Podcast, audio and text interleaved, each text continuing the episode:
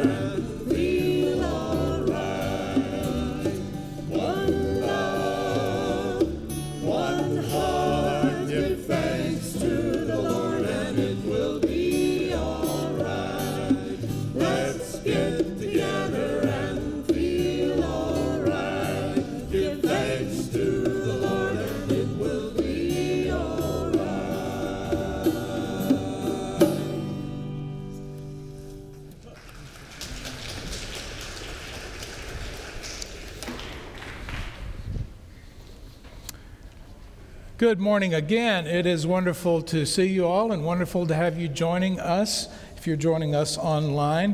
Uh, I am Tim Brewster, uh, one of the co senior pastors, along with Reverend Lance Marshall. Um, and I invite you to stand now for our call to worship. We'll remain standing and sing uh, the hymn, Love Divine, All Loves Excelling. The responses will be on the screens uh, in front of you, as well as in your bulletins or your online worship guide. If I speak in the tongues of human beings and of angels, but I don't have love, I'm a clanging gong or a clashing cymbal. If I have the gift of prophecy and I know all the mysteries and everything else, and if I have such complete faith that I can move mountains, but I don't have love, I'm nothing. If I give away all my possessions, and if I hand over my body so that I may boast, but do not have love, I gain nothing. Now faith, hope, and love remain, these three things, and the greatest of these is love. Amen.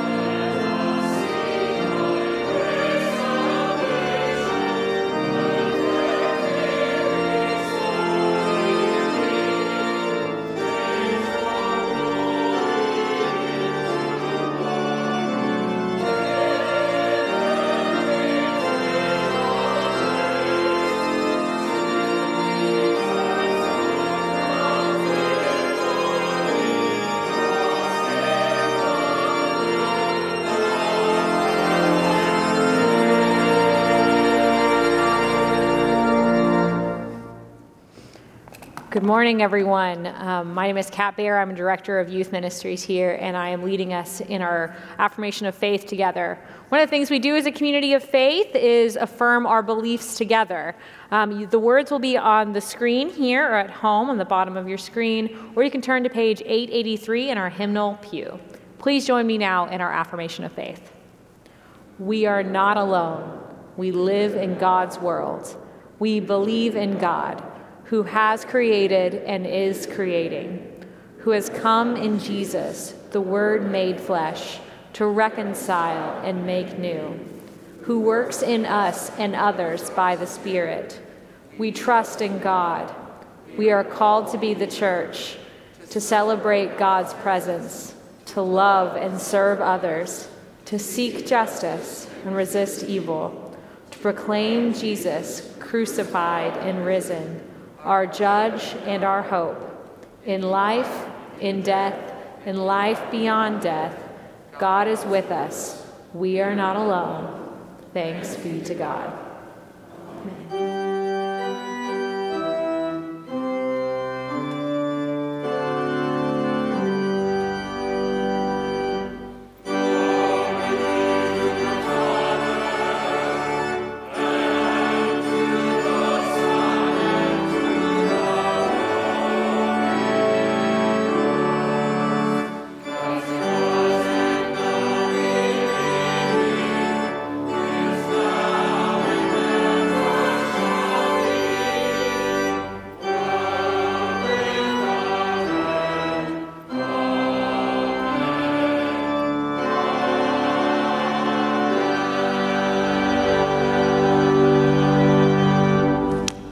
You may be seated.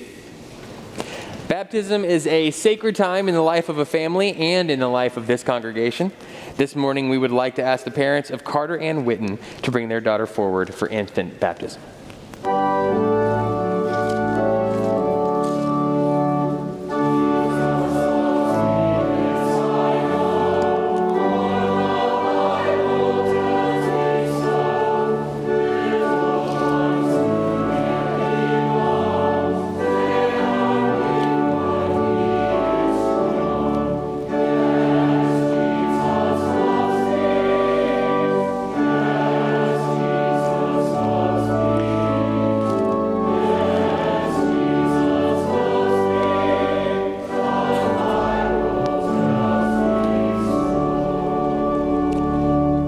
Baptism is a sign of God's mercy and love, reminding us that we do not come into this relationship with God on the basis of anything that we do, but rather on the basis of God's acceptance and gracious invitation of love to us.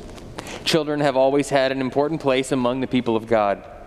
Remember the words of Jesus when he said, Let the little children come to me and do not hinder them, for to such as these belong the kingdom of God. And I ask you now, as you stand before God in this congregation, do you affirm your faith in Christ? We do.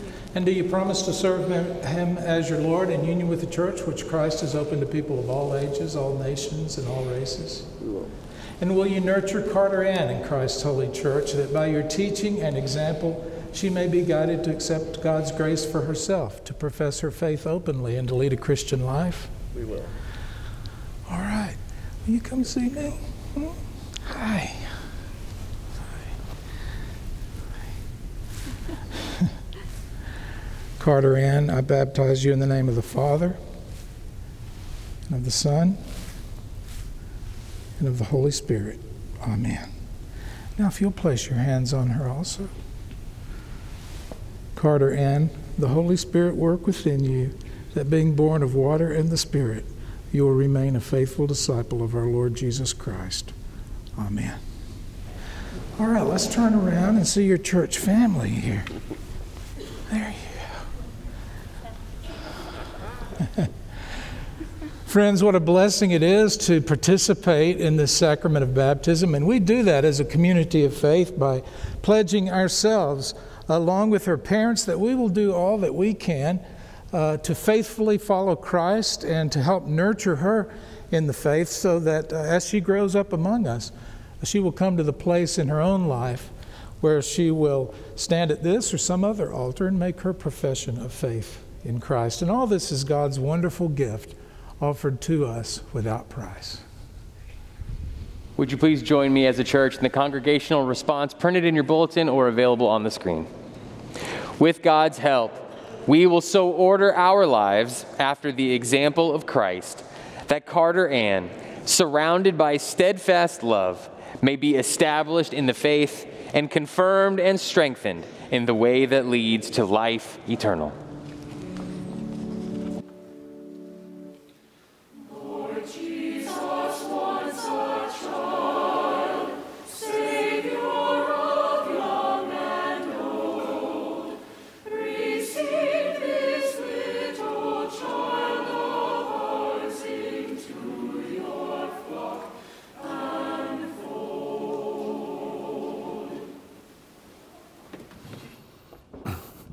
Well, aloha, everybody.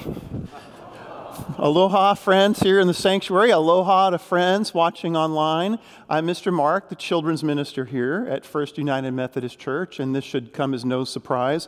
What I'm wearing has absolutely nothing to do with the message again. Um, yeah, in children's, a few weeks ago, when we knew we were going to have to go back to wearing masks, we decided that if we were going to need to wear something unfun on our faces, we were going to do something extra fun elsewhere. So, two weeks ago was Silly Sock Sunday. Last Sunday was Crazy Hat Day, and today, of course, is Hawaiian Shirt Day. And I just didn't feel like taking it off because I'm having a lot of fun. I'm feeling kind of chill right now, and I kind of like the vibe I've got going. Um, if you want to play along, next week is going to be really loud tie Sunday. So if you have really loud ties you want to wear, and at home you can play along at home, we invite you to do that.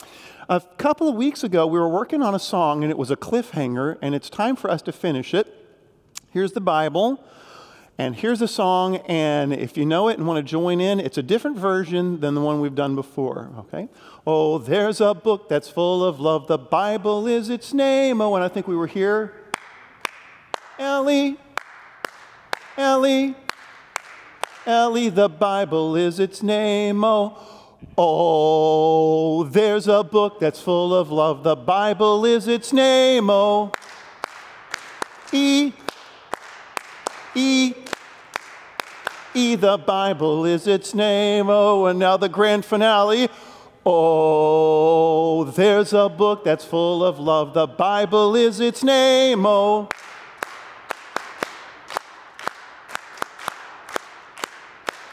The Bible is its name. Oh, mwah, beautiful. All right, so a story from the Bible. Ooh, and today's story from the Bible is a love story. Ooh, but not the smoochy smoochy kind. Most of the stories in the Bible are love stories because it's the book of God's love. And this is a story about Jesus. So you've got a pretty good idea it's going to be about love. And it has a lot to do with our scripture for today, 1 Corinthians 13. And there's a part of that that I say over and over a lot love is patient, love is kind. Love is patient, love is kind. Can you imagine how uh, valuable that is for children's minister? Love is patient, love is kind. Love is patient, Love is kind. When I'm sending emails, love is patient, love is kind. When I'm responding to emails or on Facebook, love is patient, love is kind. There's a lot of practical applications for love is patient, love is kind. And you have a part to play in the story too, because we know that stories about love have ups and downs. So every time you hear me say the word up, guess what you get to do? You get to stand up. And every time you hear the word down, you do what? Sit down. Good. Are oh, your quick studies. Here we go. A love story from the Bible. After Jesus had finished the miracle of feeding the 5,000, all the people were filled up by the way, while you're up, I was at a conference this weekend with a bunch of children's ministers and children's choir directors, and I got to brag about how we have one of the most playful congregations in the country. So thank you. You're so much fun. As the crowds were settling down, Jesus made his disciples get into a boat to go to the other side of the lake. Then Jesus went up to the mountain and prayed. He continued even when the sun went down. Meanwhile, the, the, the, disciples were having trouble. The winds had really picked up, and the boat was being battered by the waves far away from land. Very early the next morning, Jesus came down from the mountain and walked on the lake towards the disciples. When the disciples saw this, fear swelled up inside them. It's a ghost, they said Jesus tried to calm them down, saying, Be encouraged, it's me, don't be afraid. Peter replied, Lord, if it's you, order me to come to you on the water. And Jesus said, Come. So Peter got up and started walking on the water toward Jesus. But when Peter saw the strong wind, he became frightened and started sinking down. He shouted, Lord, rescue me. Before Peter could flounder upside down in the water, Jesus reached out and grabbed Peter, pulling him up out of the water. Jesus said, You man of weak faith, why did you begin to have doubts? When they got in the boat, the wind settled down. Then those in the boat worshiped Jesus, saying, You must be God's son. They knew that through all life's ups and downs, the patient and kind love of Jesus would always be with them. Now, for any of the children who are coming up with me to the children's wing, come meet me down here.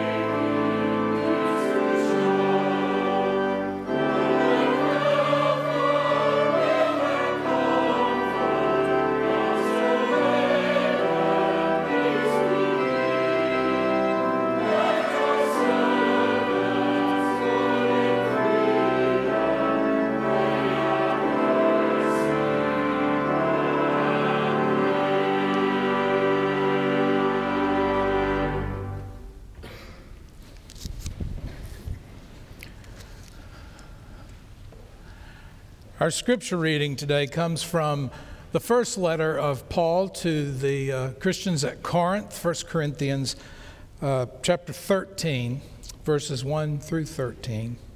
I'll be reading from the Common English Bible, but of course you can follow along in whatever version of the Bible that you have or in the NRSV Bible that's in the pews. Also, the words will appear on the screens. If I speak in the tongues of human beings and of angels, but I don't have love, I'm a clanging gong or a clashing cymbal. If I have the gift of prophecy and I know all the mysteries and everything else, and if I have such complete faith that I can move mountains, but I don't have love, I'm nothing. If I give away everything that I have and hand over my own body to feel good about what I've done, but I don't have love, I receive no benefit whatsoever. Love is patient, love is kind. It isn't jealous, it doesn't brag, it isn't arrogant, it isn't rude, it doesn't seek its own advantage, it isn't irritable, it doesn't keep a record of complaints. It isn't happy with injustice, but it is happy with the truth. Love puts up with all things, trusts in all things, hopes for all things, endures all things. Love never fails. As for prophecies, they'll be brought to an end. As for tongues, they'll stop. As for knowledge, it will be brought to an end. We know in part, and we prophesy in part. But when the perfect comes, what is partial will be brought to an end. When I was a child, I used to speak like a child, reason like a child, think like a child. But now that I have become a man, I have put an end to childish things. Now we see in a reflection, a reflection in a mirror, but then we will see face to face. Now I know partially, but then I will know completely in the same way that I have been completely known. Now faith, hope, and love remain, these three things, and the greatest of these is love. God speaks to us through the reading of Scripture. Amen. Thank you. Before we consider today's scripture reading and today's message, I want to extend a word of gratitude and appreciation to the Crossroads singers and to the choir for leading us in music this beautiful Sunday morning. Want to thank all the folks who are a part of our hospitality and greeting team, making sure that everyone who comes here is welcomed when they first step foot into our church. Want to thank all the folks who are connecting us in person and online. Want to say a special word of gratitude to the people who lead in our adult Sunday school classes, in our grace groups, in our youth ministries, and particularly in our children's ministry. Want to pause for just a moment and reflect on something I shared with you via email on Friday. If you get emails from the church, you saw a brief note from me letting you know that something that's very special at our church is our children's ministry. Our Sunday morning programming is called Academy. You may have grown up in a model where if, if you were just a third grader or fourth grader, you went to just the third grade class or the fourth grade class. Our academy model actually breaks up kids and gives them the opportunity to be in classes that particularly interest them. My wife taught in the fall in the Legos class for kids who use Legos to tell the Bible stories. There's the Mad Scientist class, there's the Therapy Dogs class. We get a chance to actually read to therapy dogs that are there. It is a truly remarkable children's program. It's one of the reasons why we had 66 kids go through confirmation in sixth grade last Sunday, if you were part of it, and it is the engine for connecting young people and young families not only to faith but to our church. One of the things that I shared via email on Friday is we have need for about 10 more adults to sign up to be academy teachers here in the spring. And I lifted up in that email the ways in which it's incredibly impactful for you to take that time and to serve as a leader in the children's ministry, how you make a difference, how we meet you where we are, how the children's ministry leaders know that you don't have all week to prepare for something, or you might not be an expert theologian or, or singer or all those things that Mr. Mark is, and we know, and he's made it possible for you to lead with your gifts from where you are. If you're capable of getting goldfish from the bag into the cup, you're ready. you're ready, and we've got a spot for you. But the one thing I didn't mention in the email, and I actually want to pause and revisit today, is that when you ask people who have really grown in faith, of all backgrounds, all kinds of church participation, people who've really grown in faith, can you and ask them to describe a moment where they really felt like their faith went from here to here, where their connection with Christ, where their faith really grew, really quickly, uh, certain kinds of stories start to bubble up over and over again. People really describe their faith as growing. One of the things that they'll report is maybe witnessing a miracle. People witness a miracle and it really changes their faith. Some people experience an answer to prayer. Some people experiencing some people experience the people of Christ showing up for them in a way that really transforms their faith. One of the things over and over again that people lift up as the part of their life story that resulted in their faith growing radically was them stepping out in faith into something they weren't prepared to do and to experience God's presence and God's sustaining love with them in that uncomfortable place. They stepped out in faith into something they didn't feel ready to do, and God met them there, and their faith grew exponentially because of it. So I want to lift up the possibility of you serving in the spring in Children's Academy, not only as an opportunity to make a difference, because you will make a difference, not only as an opportunity for you to show the love of Christ to young people, because you will do that, but also as an opportunity for you to experience what it is to step out into faith and have God meet you there for your own spiritual growth and development. So you may be thinking, hey, that phase of my life is over. I promise you it's not. You may be thinking, hey, that's not, that's not for me. I, I beg you to consider and to pray over it because we would love to have you serving in that way. We need 10 more people so that our children's ministry can be everything that it can be this spring. On uh, Wednesday morning, we're going to mention briefly in announcements. I lead a monthly gathering called the Christian Men's Breakfast. It's for all men, but it's particularly focused for guys who are right in the middle of faith and family and career. We meet for an hour, have breakfast and discussion at the Martin House Tap Room. And this week, we're going to be talking about wisdom, and particularly wisdom that's been given to us or imparted to us that's resonated with us for a long time. And so I've been thinking about words of wisdom that have impacted me over the course of this week, and this one word of wisdom keeps coming up, and I want to share it with you all today. So, for those of you who've been at the church for a while, you've heard me share some of my story. My wife and I have four children. Our oldest child just turned 10 this week. That feels like a big milestone as a parent. Your kid's in double digits. You've been, you've, you've been in it for a decade now. And so our oldest child, our biological child, turned 10 this week, but we have three additional children who are themselves biological sibling group, but they joined our family in 2019. First in a foster care relationship and then ultimately as forever family. So we have four children in our forever family, and three of them joined us through that way. And that journey for us was led through the New Beginnings program at the Gladney Center for Adoption here in Fort Worth. And if you or anyone you know ever would ever love to learn more about the adoption journey or what it's been like, like. I would love to share my story with you. And part of that preparation work included some training and some classes and some opportunity to, to speak with others and to learn and to help give some of the skills and background that you would need to step into this place and, and to grow your family in this way.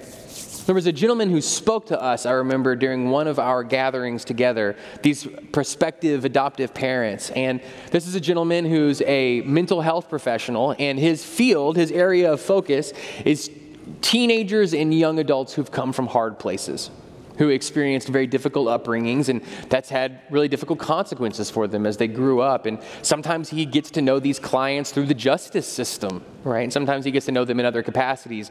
But this is one of those saints who shows up every single day, right, in some of the hardest places in the world to do God's work and to make a difference.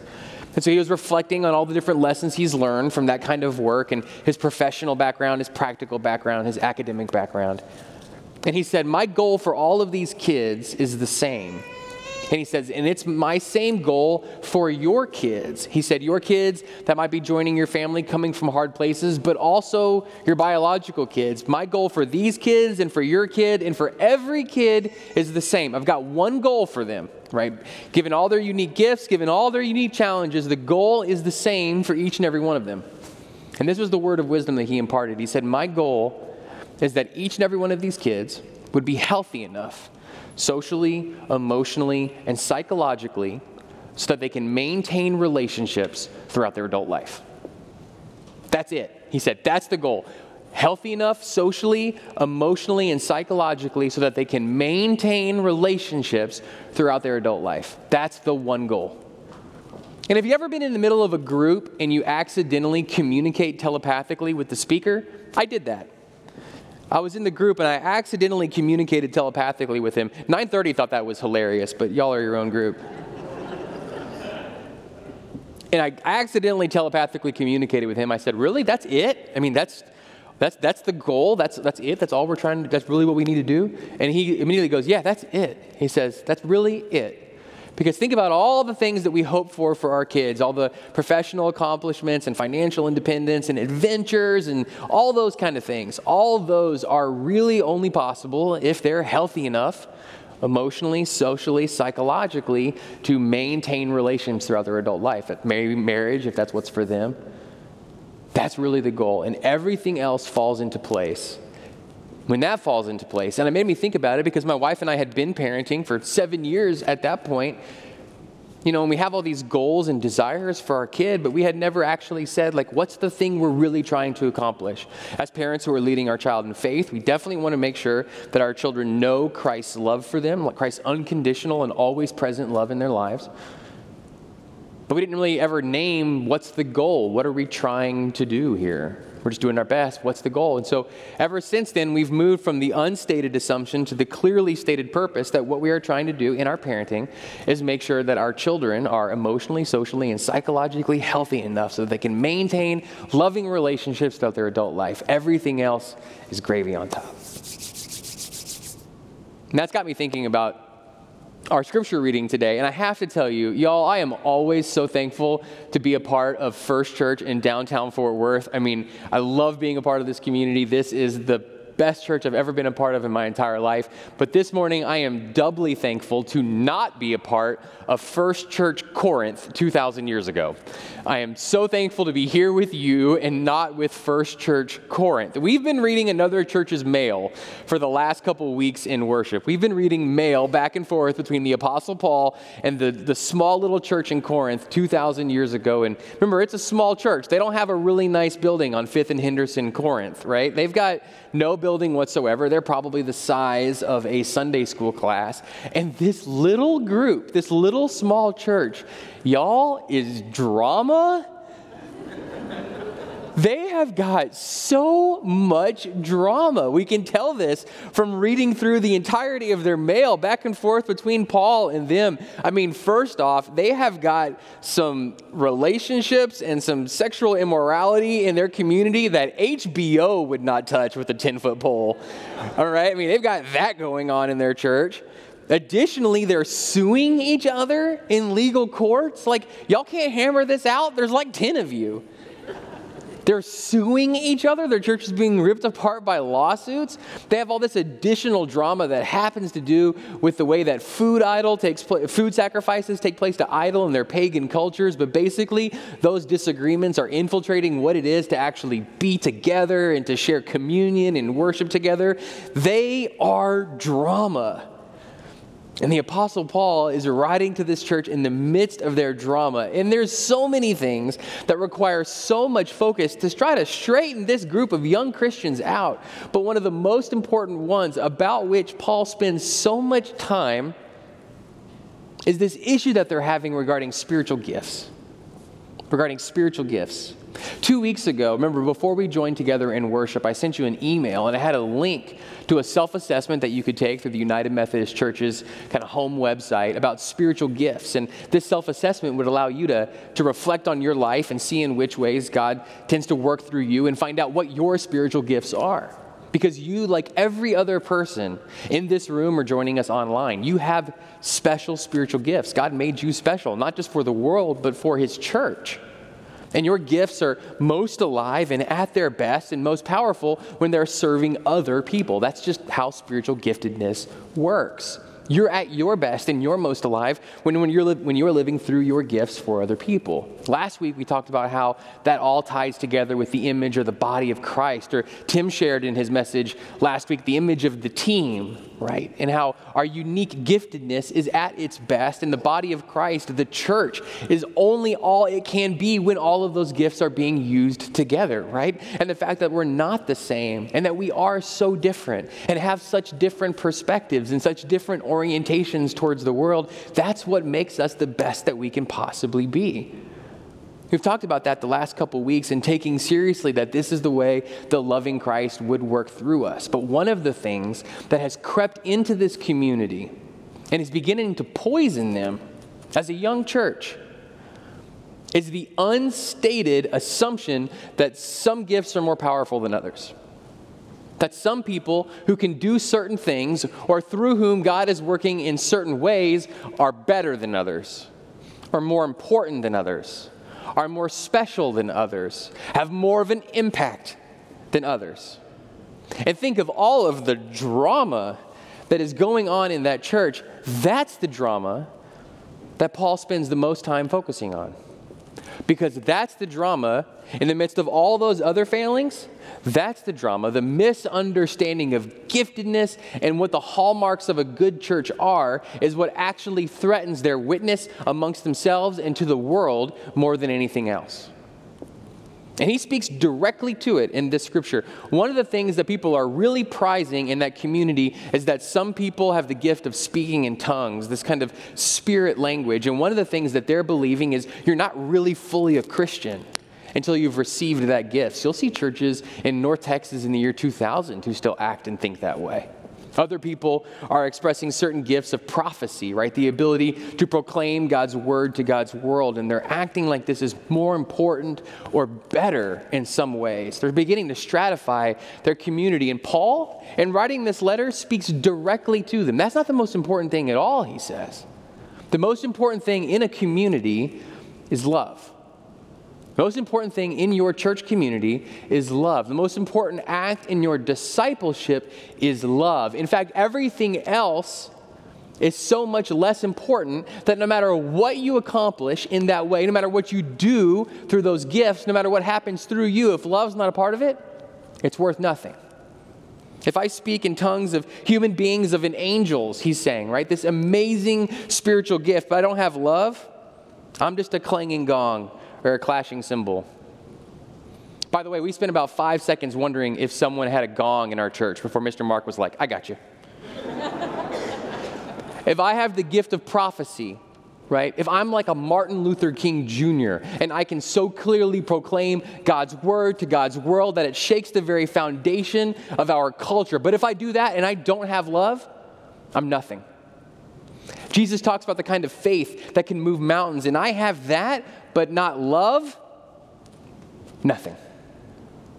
All of that stuff, all of the hallmarks, without love, mean nothing. And I started thinking about this, about myself and what I hope to be as a Christian, as, as a pastor, just as a person and realizing how important love is. And remember, when we're talking about love, we're not talking about the emotion of love. We're not talking about just feelings. We're talking about the act of loving selflessly. One of the things that happens in our translation here is it says things like love is patient, love is kind, it isn't jealous. But so many of the commentators who go through the original text say it would actually be much more helpful if it was translated into verbs. Things like love waits patiently, love acts kindly, love does not hold jealously. Like if it actually speaks in that active way, because that's what love is really like. And I started thinking about the implications in my own life and realizing that one of the things I desire very much to be as a Christian and as a pastor is someone who's trustworthy and compassionate, with whom people come to in order to share the troubles of life. And I realized if I'm able to do that, if I am that for people, but I don't have love, I'm nothing. If I'm able to speak to stadiums full of people, right? And people change their hearts and lives in one message. And if you have that kind of fruit and you're speaking in exhortation ministry, but you don't have love, you aren't patient, you aren't kind, if you're jealous, if you brag, if you boast, if you're all of that, but you don't have love, you're nothing. You're nothing. I started thinking about what it is to be a part of a church that takes this seriously, right? as a church, I mean, you could have a children's ministry that is packed to the gills full of kids, and kids run in the doors of the children's ministry with a smile, and they run out the doors of the children's ministry with a smile and two donuts. if you have all of that wonderful programming and they can sing the songs and they can clap, but they're not surrounded by love, patient, kind, generous, non jealous, non bragging, non boasting, humble love. If they have all of that but not love, it's nothing. You can have a community of worship that is actually packed to the gills with the most amazing music, an amazing hospitality team that makes sure that everyone is greeted and followed up with an email appreciating that they joined us and have all of those things in place. But if in the midst of your community you are not absolutely uh, leaving love behind every single step, patient love, generous love, kind love, non jealous, non bragging, boasting, humble love that doesn't get jealous, that rejoices in the truth, if you don't have that, you're nothing. That's how important love is. Take seriously, that is how important love is to individual lives of Christian faith and as a church. But I have to tell you, that's the safe place to leave this message. The safe place to leave this message is to say that's what Paul has to say to us as a church. But where this message gets dangerous, where this message starts to really rock the tree of your life, is to realize that love is the most important thing in everything, not just the church thing. Let me go back to the example that I have of my family, of being a parent. I've got four kids. And if I get each and every one of them through school and into an Ivy League school with a full scholarship, one a miracle has happened and they have amazing connections, and they have straight teeth. and they've succeeded in all of their extracurriculars of choice. And if I've done all of these things, but they are not able to give and to receive heartfelt love, what have I actually given them? If we have done all of these things, all of these markers, checked all these boxes, but they are not able to give and receive heartfelt love, if they've not actually known to their very core what it is to see love that is patient and kind and generous, isn't jealous, doesn't brag, doesn't boast, and rejoices in the truth, if they've gone their entire lives and leaving my house and haven't seen that all the way down to their bones, what have I given them? This gets even more dangerous when we start letting it apply to our professional lives, to our schools, or to our places of business. Because you can hit the sales quota, right? You can return shareholder value, you can execute the merger, you can reorg the team, you can maximize your earning potential, you can become fully vested. I don't know what that means. You can do all those things. But if you don't have love, then it ultimately amounts to nothing. We've said over and over again in our worship today love never fails. What that also means is love never stops. What that also means is love never ends. One of the things that Paul points out is right now we see partially. Right now we see an inkling of what God's world really is. But all of these things that you're celebrating right now, things like prophecy, things like speaking in tongues, they're going to come to an end. What ultimately will last forever is love. That's it. And when we build our lives as monuments to our accomplishments or to our adventures, those things ultimately will pass away. And the one thing that lasts forever is love. Here's the takeaway for today the one accomplishment of your life that will last into eternity is the love that you give away for free. The one accomplishment of your life that will last into eternity is the love that you give away for free. Everything else comes to an end. So, how do we do this? How do we actually do this? Because I don't know about you guys, but I do not wake up on Monday morning and stretch and go, I am a bottomless well of love and compassion today. Let's go. How do you show over and over again that patient, kind, generous, non bragging, non boasting, rejoicing in the truth love that Paul says? Because you can't do it on your own. You can't do it every single day. on your own. You can't do it when people are at the end of your rope when you are at the end of your compassion, when you are at the end of your energy. You can't do it every single day, over and over and over again on your own. God is love.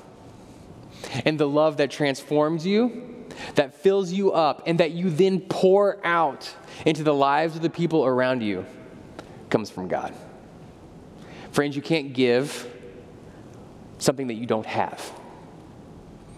You can't pour out from an empty cup. And if the one thing that's going to last over and over and over again is the love that you give, well, then step number one is making sure that you get it yourself. When we gather and worship, when we sing praises to God, when we're together with the body of Christ, when we read scripture, when we pray, when we play, when we serve and we give, our hearts fill up more and more with the presence and the love of Christ so that we can pour it out to the people around us through our church, through our families, through our schools, and our places of business. So, friends, as much as we might celebrate the gifts that we see in ourselves and in others, know that those things ultimately come to an end. And the one thing, the one accomplishment of your life that will echo through eternity is the love that you give away for free. So let's make sure that we're renewed with it again today. Let's pray. Great and loving God, I ask you to fill our hearts again with the good news of your endless love. Lord, remind us that no matter who we are, no matter where we from, from, no matter what we have done or left undone, you love us unconditionally. That your love pours out to fill us up, not just for our own sake, but so that we might share your transforming love with the world around us. Lord, no matter what gifts we might pursue or celebrate in ourselves or others, remind us that one thing remains and help us build our lives on the solid foundation of the good news of your love now and forever. We do so trusting in the name and following in the footsteps of your Son, Jesus the Christ. As together we pray the words that he taught us to pray, saying, Our Father, who art in heaven, hallowed be thy name. Thy kingdom come, and thy will be done, on earth as it is in heaven. Give us this day our daily bread, and forgive us our trespasses, as we forgive those who trespass against us. And lead us not into temptation, but deliver us from evil. For thine is the kingdom, and the power, and the glory forever. Amen.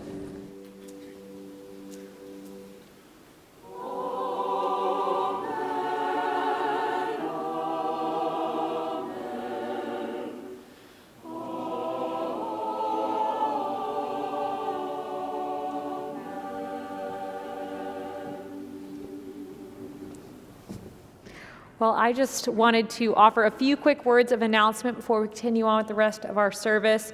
First, our next Pastries with the Pastors, which is an opportunity to get to know some of the pastors here if you're interested in becoming more engaged in our community or in joining this particular community of faith. Um, that's on Sunday, February 27th. You'll want to contact Mike or Lisa Helm or go speak to them um, at the on ramp, uh, which is in the garden at the end of the service if you're interested in knowing more. Our Christian men's breakfast, like Lance mentioned, meets this Wednesday, February 2nd at Martin House. There'll be free breakfast tacos. It is at 7 a.m. There'll be great conversations among a bunch of young men in our community.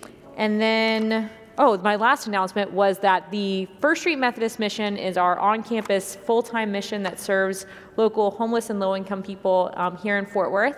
They have this program called the Scavenger Hunt, where this started really in the pandemic when it became really hard to buy large quantities of certain items peanut butter, toilet paper, these kind of essentials. And so they started asking the community to help them source these things. Um, and they've still been doing it, and it's been a really fun, successful program. It's a great way to involve your whole family in doing something that contributes to our community.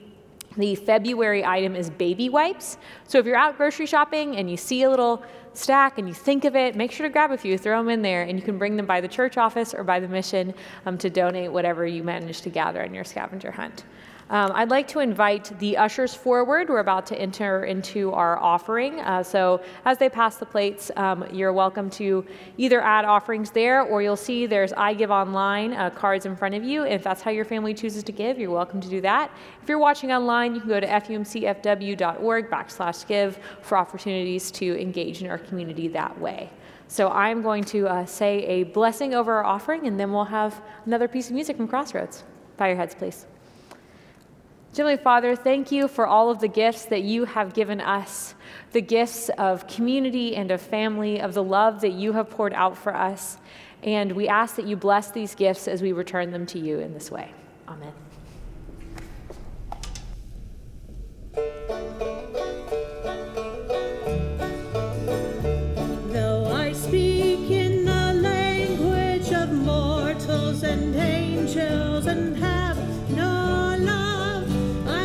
I'm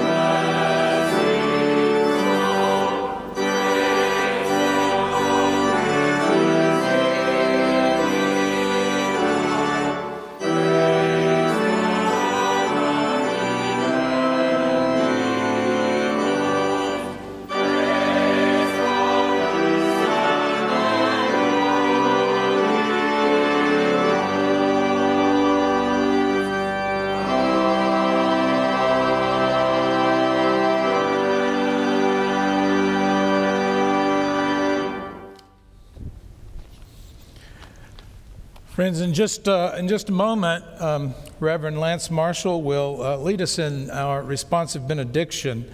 Uh, but before that, let me remind you that uh, out in the garden, uh, for those of you who are guests with us particularly, or everyone who wants to learn more about the ministries of our church, we have On Ramp, which you'll find out in the garden. And uh, have friendly people to greet you there and uh, answer your questions about the church and help you know more about uh, the ministries and how you can be a part of that. Then over here we have um, an opportunity for, for uh, you to have someone pray with you, our congregational care ministry. Someone from that team will be over here and uh, be prepared uh, to pray with you following the service. Also, I want to let you know that we, we have a new bishop who started serving our annual conference uh, the 1st of January. And his, the welcome service for him is this coming Saturday uh, at the uh, Grace Metroplex United Methodist Church, which is used to be the uh, Polytechnic United Methodist Church. It's on the corner of the Texas Wesleyan campus on Rosedale. Uh, that's at 2 o'clock, that service to welcome him and his wife Maya uh, to our annual conference and to celebrate um, their ministry and look forward to our ministry together with him. Where will we go and what will we do? May grace, peace, hope, love, and joy forever accompany you. Amen.